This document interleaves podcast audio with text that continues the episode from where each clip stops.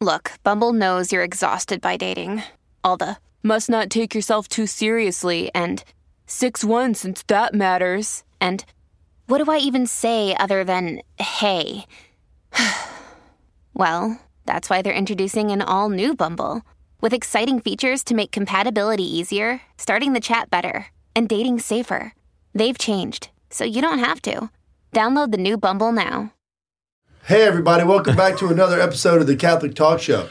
Today, we're going to be talking about the four last things. That's right. We're looking at the Catholic tradition of meditating on death, judgment, heaven, and hell, and what those things can mean to you in your spiritual life. Let's face it, a lot of people misunderstand these four last things, but this show is going to uncover them beautifully.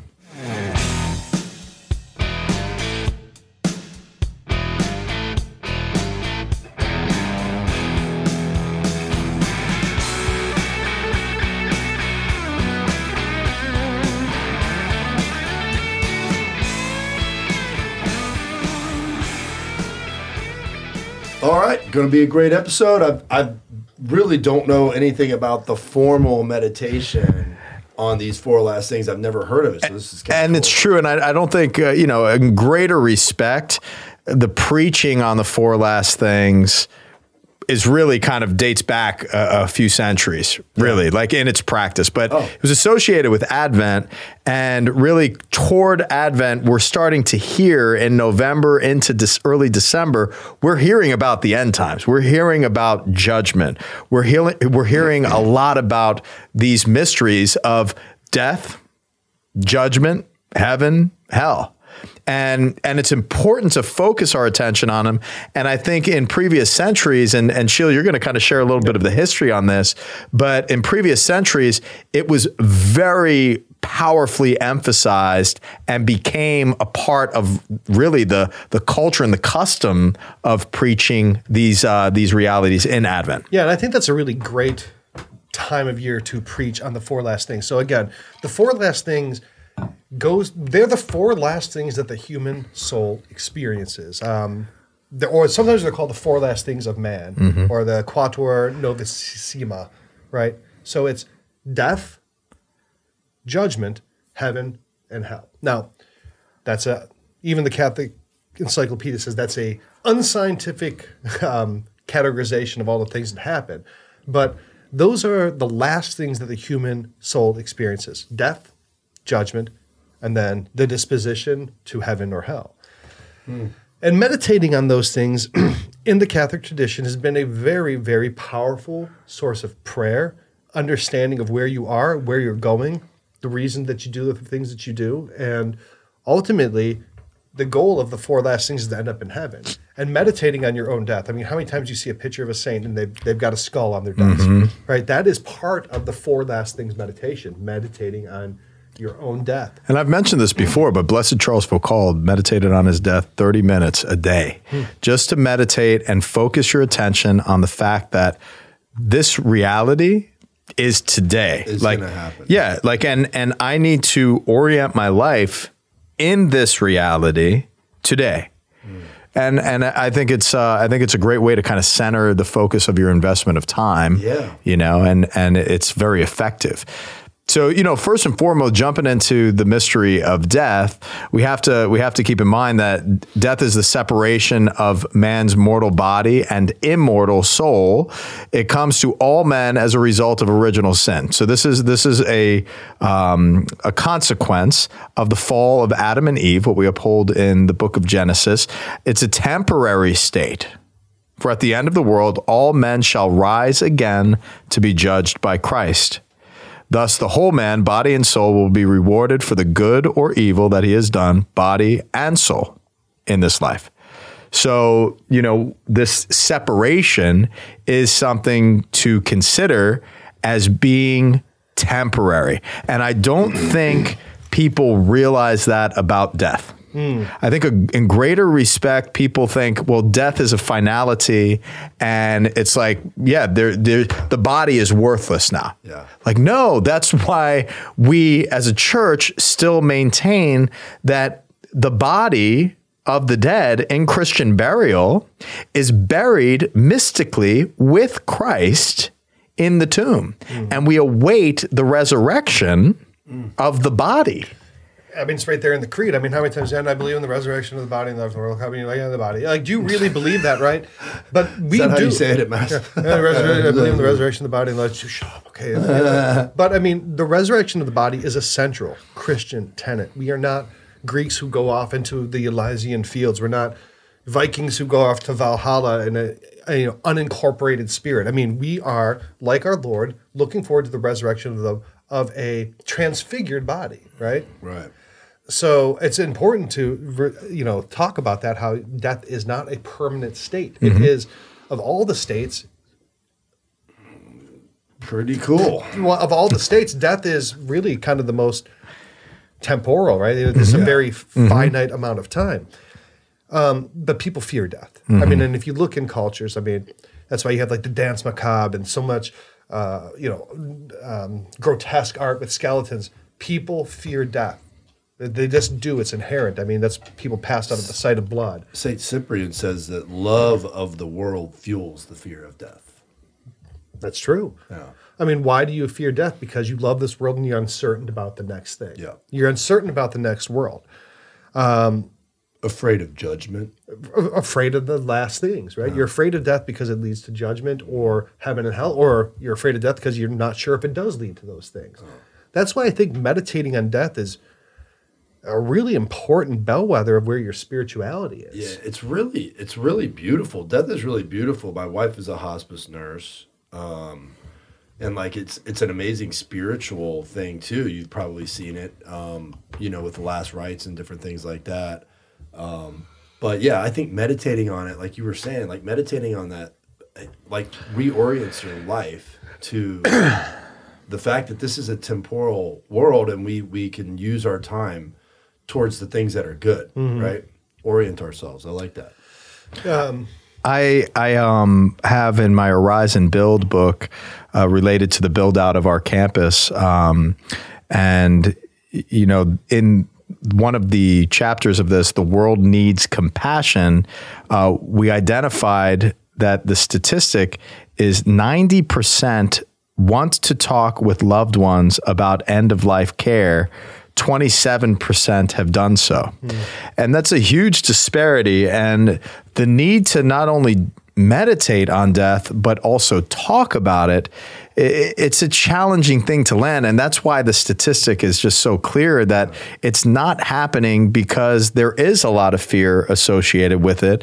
Um, some people, like Father Tetlow, even when I talk about death with Father Tetlow, it's like, he he thinks like it's going to speed him along to death like now like no like you know i'm just i'm just saying like oh, don't talk about I it. talk about it, yeah if i talk about it you know Yeah, if I, it's like you're jinxing yourself. Yes. It's a very- Yeah. I mean, but that's people are superstitious. They just Super. inherently are. Super. So- but it's, superstitious. it- it's a good point. It- It's like I mean, just with Jen's brain cancer and mm-hmm. having to go through like all of this stuff with a lawyer, you know, like that's a horrible practice, mm-hmm. right? I mean, w- sure, we could have done this before she got her brain tumor, but it's like now that she's got it, it's you have to go in and face that, and it's very difficult, mm. very difficult to do because it's an exercise in death. It's an it's a meditation, literally, Yeah. on death. Like Yeah. you're meditating on where the temporal things go. Yeah, you yeah. I would say that it's good to not be caught off guard. You know, Yeah. our Lord gives so many parables about staying awake. The bridegroom is long delayed, a thief in the night, right? Being prepared because, like, even in, in medieval times, it was considered people would see somebody who would die suddenly and say they were cursed because hmm. they didn't have time to prepare, get their house physically and spiritually in order on their hmm. death. You know, people would just drop from a heart attack. Yeah. They thought, wow, that person was just taken by the demons. Mm-hmm. So preparing for death, because death can happen. I, I don't know if you can trust the statistics, but I read the statistic once that concerning human beings, one out of every one person dies. Okay. I know, I know that statistics are damn lies sometimes, but I kind of tend to believe that one. So you're going to die. We're all going to die. So we have to, uh, you know, ignoring it won't make it go away. Yeah. It just won't. So meditate on it, understand it, and understand that that your life is leading towards that. It is part of life. Uh, Like said Alphonsus Liguori, he said, um, "We must die. How awful is the decree? We must die. The sentence is passed. And then he quotes Hebrews 9 It is appointed for all men once to die. Mm.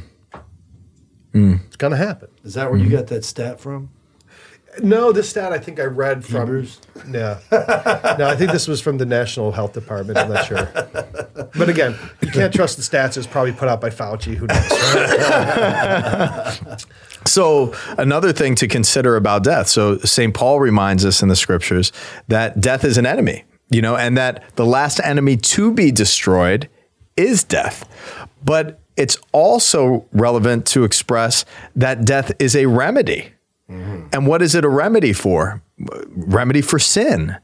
Because when we die, we no longer sin in the same in the same manner that like a, a child who's being reared and and formed um, you have those initial years of formation to be able to educate the child in what is right and wrong. And and to pursue the good to pursue life and to pursue um, you know the avoidance of sin. So uh, these are things that that people I, I don't think consider about death. Death as a remedy or death as an enemy or you know death is the temporary separation of our immortal soul and our mortal bodies mm-hmm. and then what happens through death is now we are waiting in this period of time anticipating what comes next which is judgment That's right. And I think that's one of the reasons a lot of people fear death is judgment. Mm-hmm. I mean, there is an accounting for all the things that you've done. You will stand before the terrible judge, and they'll, you know, you'll be you'll answer for your things. So for all you people who are leaving bad comments in our in our com box, right? And you sit there and you write, "Well, Mary was just a woman and she was a sinner too." Let us know how that works out for you when you have to tell Jesus at your judgment that you spent your time on earth talking crap about his mom on our Facebook page. It's not a good strategy, dude. Let me just tell you. But that is what happens on death. Now, this is an area where Catholics and Protestants fundamentally disagree. Like, particularly, I would say fundamentalists. They say, oh, well, when you die, the dead know nothing, and then everyone will have the last judgment. And they, they reject the particular judgment. And in Catholic eschatology, there is the particular judgment and then the universal judgment. Mm-hmm. Upon death, the Catholic Church teaches, and I fully believe, that you face the particular judgment, which is different from the general judgment. And that's when your your soul will be, you know, get behind me, you you've rejected me in life, or you're separating the sheep and the goats, or the wheat and the tares, right? That's when your soul's disposition, you'll be judged and found wanting, sent to purgatory or heaven or hell. Hmm.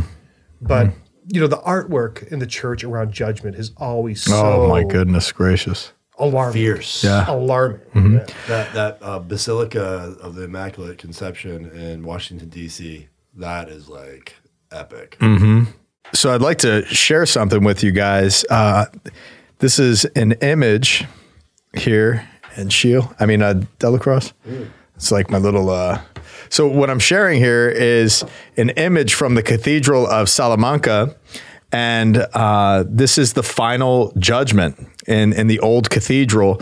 And when you walk into the old cathedral, which is attached to the new cathedral, um, it's also where they have daily mass. So if you find yourself in Salamanca and you're pilgrimaging there, it's one of the most magnificently beautiful churches in the world, and there in the sanctuary of the old cathedral where daily mass takes place, you have above in in uh, above the sanctuary this expression of the last judgment. This is my personal favorite image of the last judgment of Christ coming back to judge the living and the dead, and you have uh, you know hell being depicted uh, by this this beast, The behemoth. the behemoth uh, swallowing and devouring. Um, you know, and, It and looks then like they're like willingly going there too. You know what I mean? Yeah. Like not a. Well, I mean, this is medieval art. I mean, they're it's not going for realism. no, I know. It's I don't know. I don't think anyone willingly goes. but to just hell. these just these like these uh these demons that you saw this in person, right? Yes, yes, and it's so much more powerful in person. But I'm I'm glad that I I still have this. Um, but you know, the baptismal clothing that is unstained you know, that has been washed through the blood of the Lamb, you know, are the people clothed, and the nakedness of of sin and shame, uh, you know, being swallowed in the mouth the mouth of the behemoth that has these demons uh, coming out of the mouth and and grabbing a hold of uh, you know, people and drawing them into the fires of uh, of Gehenna. So just a really a really powerful reflection and um, and one of my favorite. So this is again, we were talking about the difference between the general judgment and the particular judgment, Mm-hmm. and that's the la- that's the final judgment. That's the general or Mm-hmm. the last judgment. Really powerful. And Um, our Blessed Mother and John the Baptist kneeling and praying in this image at the Last Judgment, and the the uh, the horns of the angels uh, being piped, you know, and the the tools of torture being held by the angels uh, around uh, Christ, and and the action of judgment and mercy, uh, justice and mercy. Uh, one, his hand is being raised uh, in the direction of justice um, and then his his other hand showing his wound um, is being exposed in mercy to the clo- those clothed baptized uh, members in his name uh, that wash their garments in the blood of the lamb through the sacrament of reconciliation um, just and the divide between i mean really this this consoles me yet also uh, alarms me Yeah. uh, in relationship to um, where I find myself in, in Christ. Um, Catechism 1022 talks about the immediate judgment or the, the, the judgment you receive upon death. It says, Each man receives his eternal retribution in his immortal soul at the very moment of his death, in a particular judgment that refers his life to Christ, either entrance into blessedness of heaven through a purification or immediately, or immediate and everlasting damnation. That is the that's the judgment, the particular judgment where you will be judged by the terrible judge upon your death. If you died today, would you be ready for that? Uh, yeah. I just I just beg the Lord Jesus that I can I can receive the sacraments. You know, I mean, Um, do you want to die right now in this moment? Are you ready to stand before the Lord? Because I don't think I am. You know, I wouldn't want to right now because I wouldn't be worthy only except for His mercy. Well, I, I feel good because I just went to confession um, like two days ago, and I honored Our Lady and celebrated the solemnity of the Assumption and Maximilian Kolbe, and you know prayed the chaplet, and I've, I've been I've been doing fairly well with my liturgy of the hours, so I'm feeling good. I'm feeling good. You're in a good place. but it's like I'm not like you know. There's so many things that you want to order to Christ, right? You want to develop virtue in areas that you feel like you're lacking. You want to, you know, and I think that's always going to be the case to the day that you die. And that's what this meditation is Yeah. for. Okay, you're going to die. What does that mean? You're going to be judged. What does that mean for your life? You know, are you ready for that judgment? Are you confident that you're you're going to stand before Christ and receive a favorable judgment? Now, here's something when we went on our pilgrimage to Compostela, one of the things I learned along the way was that St. James acts as your defense attorney at the judgment. Hmm. And that's one of the patronages of St. James, that he is your defense attorney at the judgment. I'm really glad that I made the Camino, man. I'm ready to. I'm ready I- to do I the long learned one too. Yeah, I mean, yeah, I Yeah. need some incense being offered on my behalf over my body. I think uh, like um, I've heard a lot from priests, and they say they, I mean, they hear confessions on people's deathbeds, and they've been away from the church for so long. It's beautiful, dude. and and I I look at that mercy, Hmm. the mercy that God shows them there. It's still Yes. like after being away for so long and, probably doing a lot of horrible things. Who knows? But and then I also look at the the objective mercy of the last rites and and how that prepares you for death and welcomes you right like i trust in god's mercy like i i do i don't know if i'm ready to die or anything but like i i have a lot of faith in the the the continuum that I'm experiencing right now with His mercy when I go to Mass and when I go to uh, confession and the, what I've seen in life on people's death deathbeds, including my father. You know, and like that's a sign to me that that death death should be almost celebrated. like like you you like in, in my opinion, yes. Are you should you dwell on this? Yes. Should you meditate on this? Yes. But I always go back to what I've seen in God's mercy, and I I rejoice in that. You know. Yeah, and, and mercy is all that we can rely on in the judgment. You know, I, I always hear people give Bishop Barron so much hard time, particularly very traditionalist, about him saying, well, he's a universalist. He said that we can hope that heaven is full and hell is empty. Um, or that there's a reasonable expectation or a reasonable hope for that. All these people who are almost fetishizing judgment, saying, no, hell is going to be super full and oh, so many people are going to hell and hell for every reason that you can think of. They're fetishizing judgment, which is not theirs to give. And it makes me wonder about where their their meditations of the four last thing is at when they are so willing to say most of the world is to be condemned to death, but not me.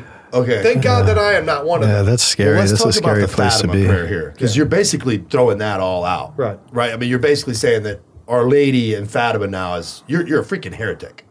Like if you're you're coming at him like this, oh my Jesus, forgive us our sins, save us from the fires of hell, lead all souls to heaven. Lead all souls. Why would you pray that? Right? Yeah. Why would she tell us to pray that? I desire that none are to be lost. Our Lord's great prayer, right? Yeah. It's and, it, and, and it's it's in Jesus' heart. Like Mm-hmm. he wants everybody. I mean, he's obviously in Scripture you can break it out. The ones that you know, And I, I don't, I don't deny the hell. Father? I don't, I don't deny hell, either. and we're going to don't we're talking about that. But no. if God if God sent Jesus into the world, it shows just that alone Right. Yeah. that he loves all of us.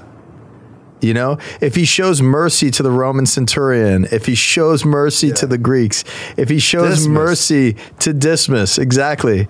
Like you know, and and like you said before, DellaCrosse, like the privilege of the priesthood of being present to someone that's been away from the church for 50, 60 years on their deathbed and they go through their lives and confess their sinfulness and their sorrow for sin and their contrition, bro. There's nothing more beautiful than that.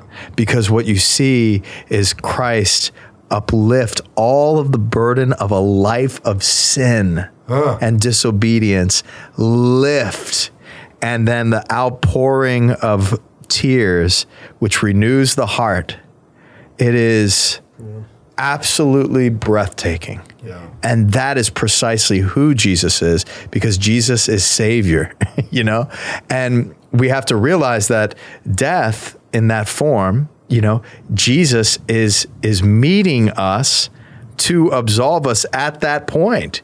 That's why the sacraments are there for us the anointing, the apostolic pardon, viaticum, you know, the commendation rites of the church of the of the dying and the prayers for the dead, Christian burial, funeral rite, all of these realities, celebrating Mass in the name of the deceased.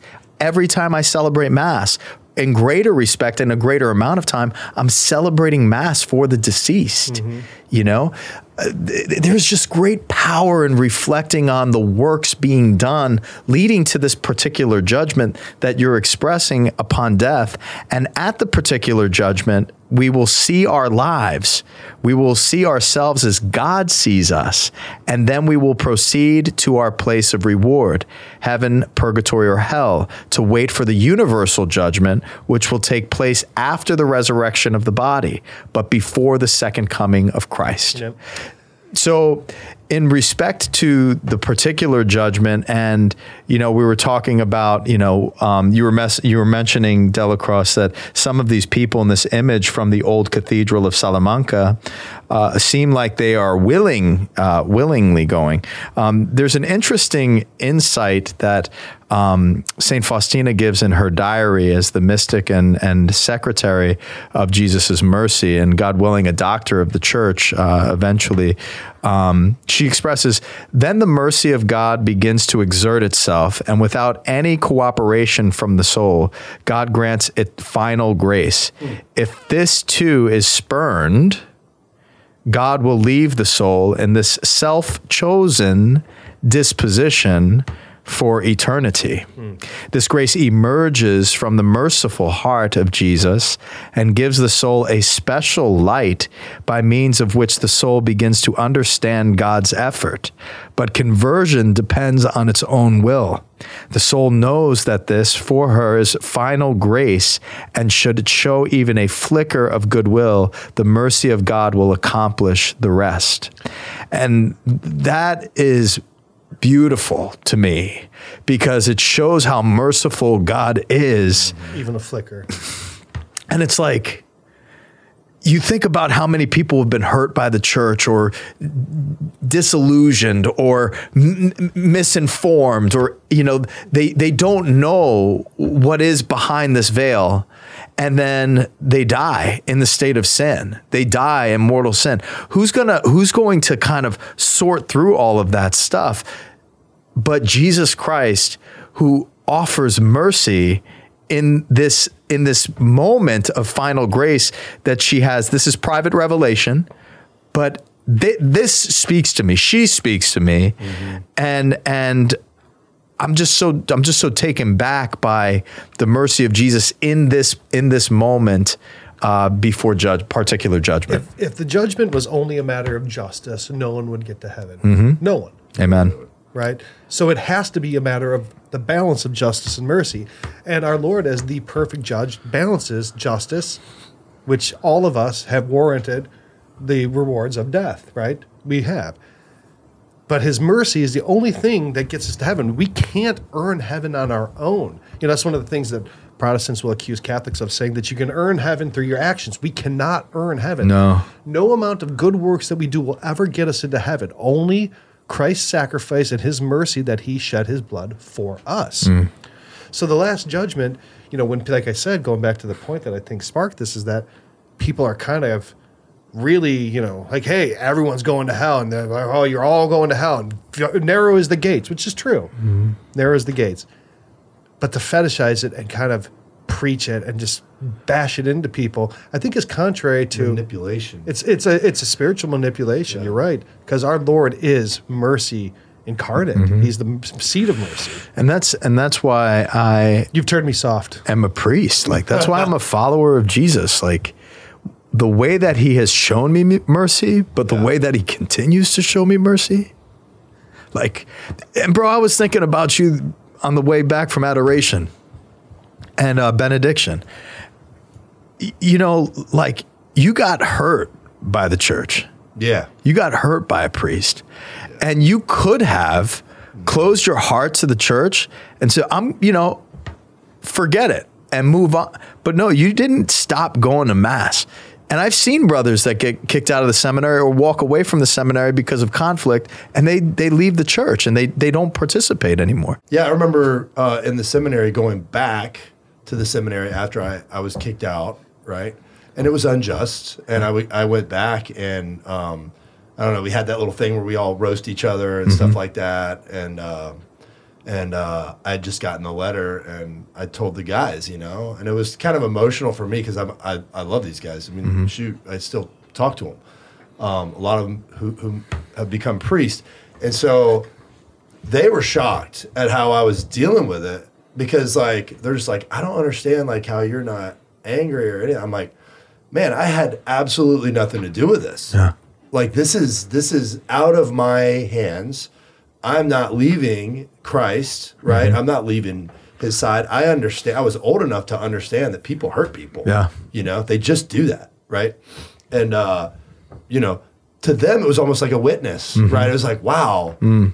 This is great. What a testament of his faith, right?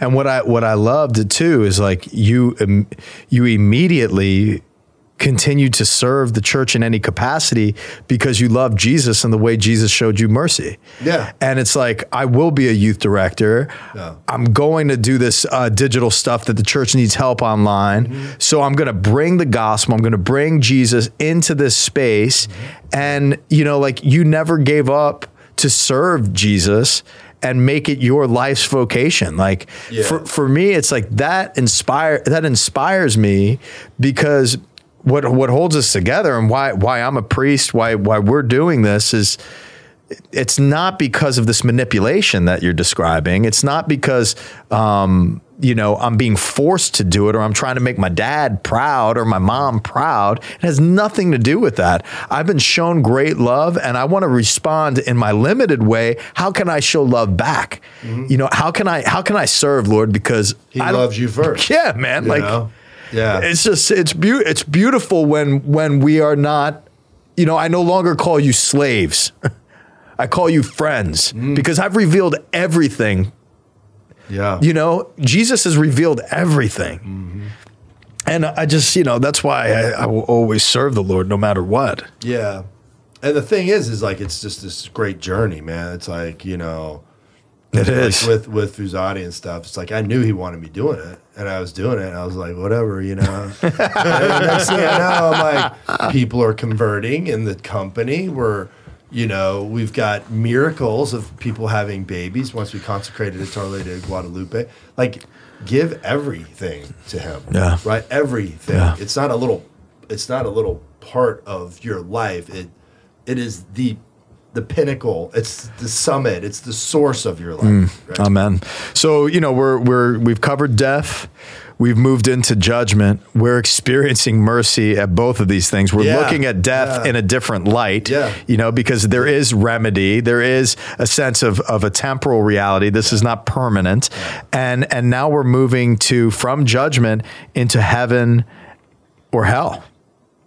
And many mystics have had these uh, experiences of heaven and hell. And heaven is the eternal state of perfect happiness resulting from the face to face vision of God. This is the beatific vision, the beati, the, the blessed who are blessed because they are in the presence of God which is the reward of those who have served him in this life. This is what St. Paul, you know, talks about in in scriptures uh, is is this reward. Hell is the eternal state of torment and despair. Which awaits those who in this life have freely rejected God and disobeyed Him, and the happiness which He offers. They reject it. And before the end of the world, you know, and and before this final judgment, this universal judgment that we're talking about, this reality of heaven and hell is the state in which you know this particular judgment renders uh, the soul. you know, I think the reason that we're talking about this is to talk about the meditation on these things, right? We're not trying to give a full treatise on what all these things are, but on why you meditate on the four last things. Mm-hmm. And, you know, you meditate on death because it's going to happen, you meditate on judgment because it's going to happen. This is where we're getting to the point where it becomes a, a bifurcation of what's going to happen, heaven or hell. And the meditation starts to break down now into we meditate on heaven. What will heaven be like? Why do we want heaven? Why do we desire heaven? You know, a lot of people, I've all, I've often thought, do a lot of people would they even want heaven if they realize what it is going to be? Mm. The eternal worship of God in union with Him. A lot of people think of heaven as winning the lottery, and you're going to have, you know, houses and all the cars, and you're going to have all the girls in heaven, and you're going to sit on a cloud and play a harp instead of joining in with the choirs of the angels and singing, you know, singing you know, God's praises for all of eternity, do people really want that? And I think meditating on heaven, you know, the beatific vision and being in the presence of God. Why do you want that? That's the that meditation of heaven. I'm gonna know, go what the joys Talladega. Nights on you guys. All right, I'm ready. when I think about Jesus, I think about when I think about heaven. Uh, like I, I do, I think of this like this absorption into a un- unifying like glory. Like you know, like obviously you, you can't really know until you uh, arrive, so to speak. But like it's beautiful. When I think of hell, you know, I, I, I really, I really think it's just like it's just you. You've just been tricked, right? And you've you've not resigned. You literally just like have been fooled, you know, and and you've stuck to your guns and you said, I don't want this. You've rejected God. And it's this desolate place of just ruin, you know, Despair. despair. So true. It's like it's like constant torment. Mm-hmm. Mm-hmm.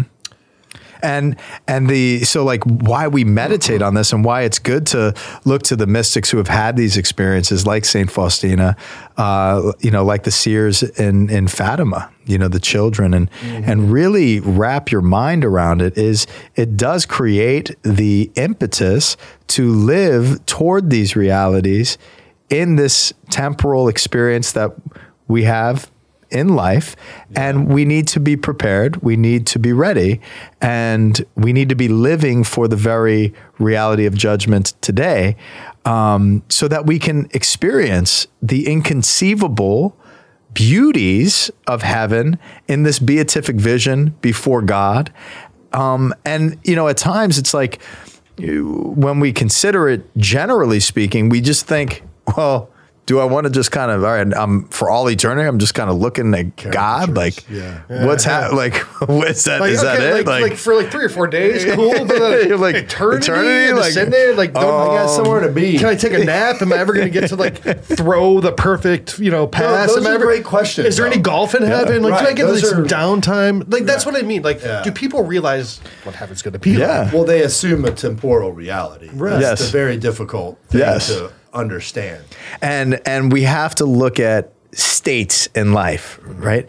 So when I am with my boys out on the golf course and we're playing and I'm playing well and everybody's playing well and there's a nice competition going on and there's some razzing and some fun and we're laughing and we're and we're we're having a great time. The state of life, that disposition is an emotional, psychological, spiritual disposition, a state. That reality is not ultimately dependent upon golf. It's dependent upon this exchange of hmm. love. Yeah. So when there is an exchange of love in the triune God that's taking place and God wants you to participate in that share, it's like, bro, I want you guys to come out and play golf with me Yeah. because I want this exchange to happen. This is God saying, I want you to be a part of the greatest round of golf that you've ever experienced in your life. It's pure Peruvian flake club. right? This is not refined. This is not, Ricky, yeah, this is not cut down stuff, Yeah, right? yeah, yeah. It's not watered down. but it speaks to the state. It's not, it's not like, you know. I, I, I love that, and that is such a great answer because it's like, well, I'm going to miss golf and my pets, and I'm going to miss playing, you know, this instrument or reading this book. No, you're not, because you're going to have the perfection of those desires. in- Peruvian flake. but you're going to have the perfection of those things in that beatific exchange. But you know, it's like that's why Faustina is such a great doctor. Please, Holy Mother Church, let's let's name her a doctor. Whatever we need to speed that along the course. She used uh, she uses unfathomable. She uses inconceivable. Right, like we, it's it's what Saint Paul expresses. So another section of her of her diary from 777 from the the diary of Saint Faustina, and I saw its inconceivable beauties and the and and beauties plural right? Beauties and the happiness that awaits us after death. I saw how all creatures Even horses. give ceaseless praise and glory to god i saw how great is happiness in god which spreads to all creatures Private revelation. making them happy. And then all the glory and praise which springs from this happiness returns to its source. And this is the exitus reditus. This is why Saint she is she's Thomistic. Um, and they enter into the depths of God, contemplating the inner life of God, the Father, the Son, and the Holy Spirit, whom they will never comprehend or fathom. This source of happiness is unchanging in its essence, but it always is new, gushing forth happiness for all creatures. Now I understand St. Paul, who said, Eye has not seen, nor ear has heard, nor has it entered into the heart of man what God has prepared for those who love him. You know, one of the things that I've always heard from the people who have said they have seen or knew somebody who saw heaven, and a lot of times, like, oh yeah, I died and I saw heaven. Yeah, okay, sure you did. I don't believe every. I don't believe every account. Yeah, because I'm I'm just critical and skeptic of you know revelation. It's uh, Uh, just out of I would say prudence. And there's, I was just going to say, that's prudent. Like we should be. But the ones that have struck me, and I've seen this consistently, like I remember I was at this shrine and I heard this old nun, she was talking. The thing that they all have in common is that they say there's colors there that you would not mm. believe. Colors that don't exist. Try to imagine a color that doesn't exist. I mean, I'm colorblind, so this is like really. dude, you're gonna go to heaven. There's gonna be blue. I'm gonna be like, Whoa! blue. hey, that's that colorblind guy over there. He's- he's- Why does he look so happy? oh, that guy was dude's easy to please. Like, uh, like they gotta, Oh, invent, they gotta invent new colors for me, and you get to see blue, and you're like, whoa! Um, but um, There's also a book, The Great Divorce, C.S. Lewis. Yes. Fascinating allegory on heaven and hell. Highly recommend it if you're interested in like sort of allegorical, Yeah. Beautiful exposition. And that's a that's just a great segue too. That there are so many materials out there to help you with the four last things. There are so many homilies, reflections, meditations. Yeah. C.S. Lewis. That's called The Great Divorce, by the way. I don't think I mentioned that. you did. I did? Oh, okay. but there are there's so many resources if there was only an app that would collect the greatest inventory of catholic resources to be able to provide them in a hmm. engaging and electric ah. way Maybe you should make one. i think i should Wait, there's more. there is more there is more. yeah, there is one. really One. why don't you tell me? and why? only one and it is the number one The number one catholic app in the App Store. universe in all things created by God. or Arby's. I don't know. What are we doing? And it's got a really cool color of blue that's only in heaven. Can you see it? No. How is but i that? heard about it Actually, the color of the app is purple. Can you see purple? Ooh. Yeah, no. So this dude's been using the number one prayer app, Hallow, because he went to catholictalkshow.com forward slash Hallow, downloaded the app, and you can't even see the color of the app. Interesting. Sorry, guys. That's why I'm going to be so happy in heaven. Would you Whoa, not use my purple. my lens cleaner wiping your face and your greasy self? Give me my give it not that either. Oh, that's terrible. That's just disgusting. I'm gonna have to. I like this thing Hallow now. because they had this like routine thing. They it kind of like watches when you pray, and then Mm-hmm. it offers like a routine, and it just reminds me during the day to pray. And there's f- just tons of content in there.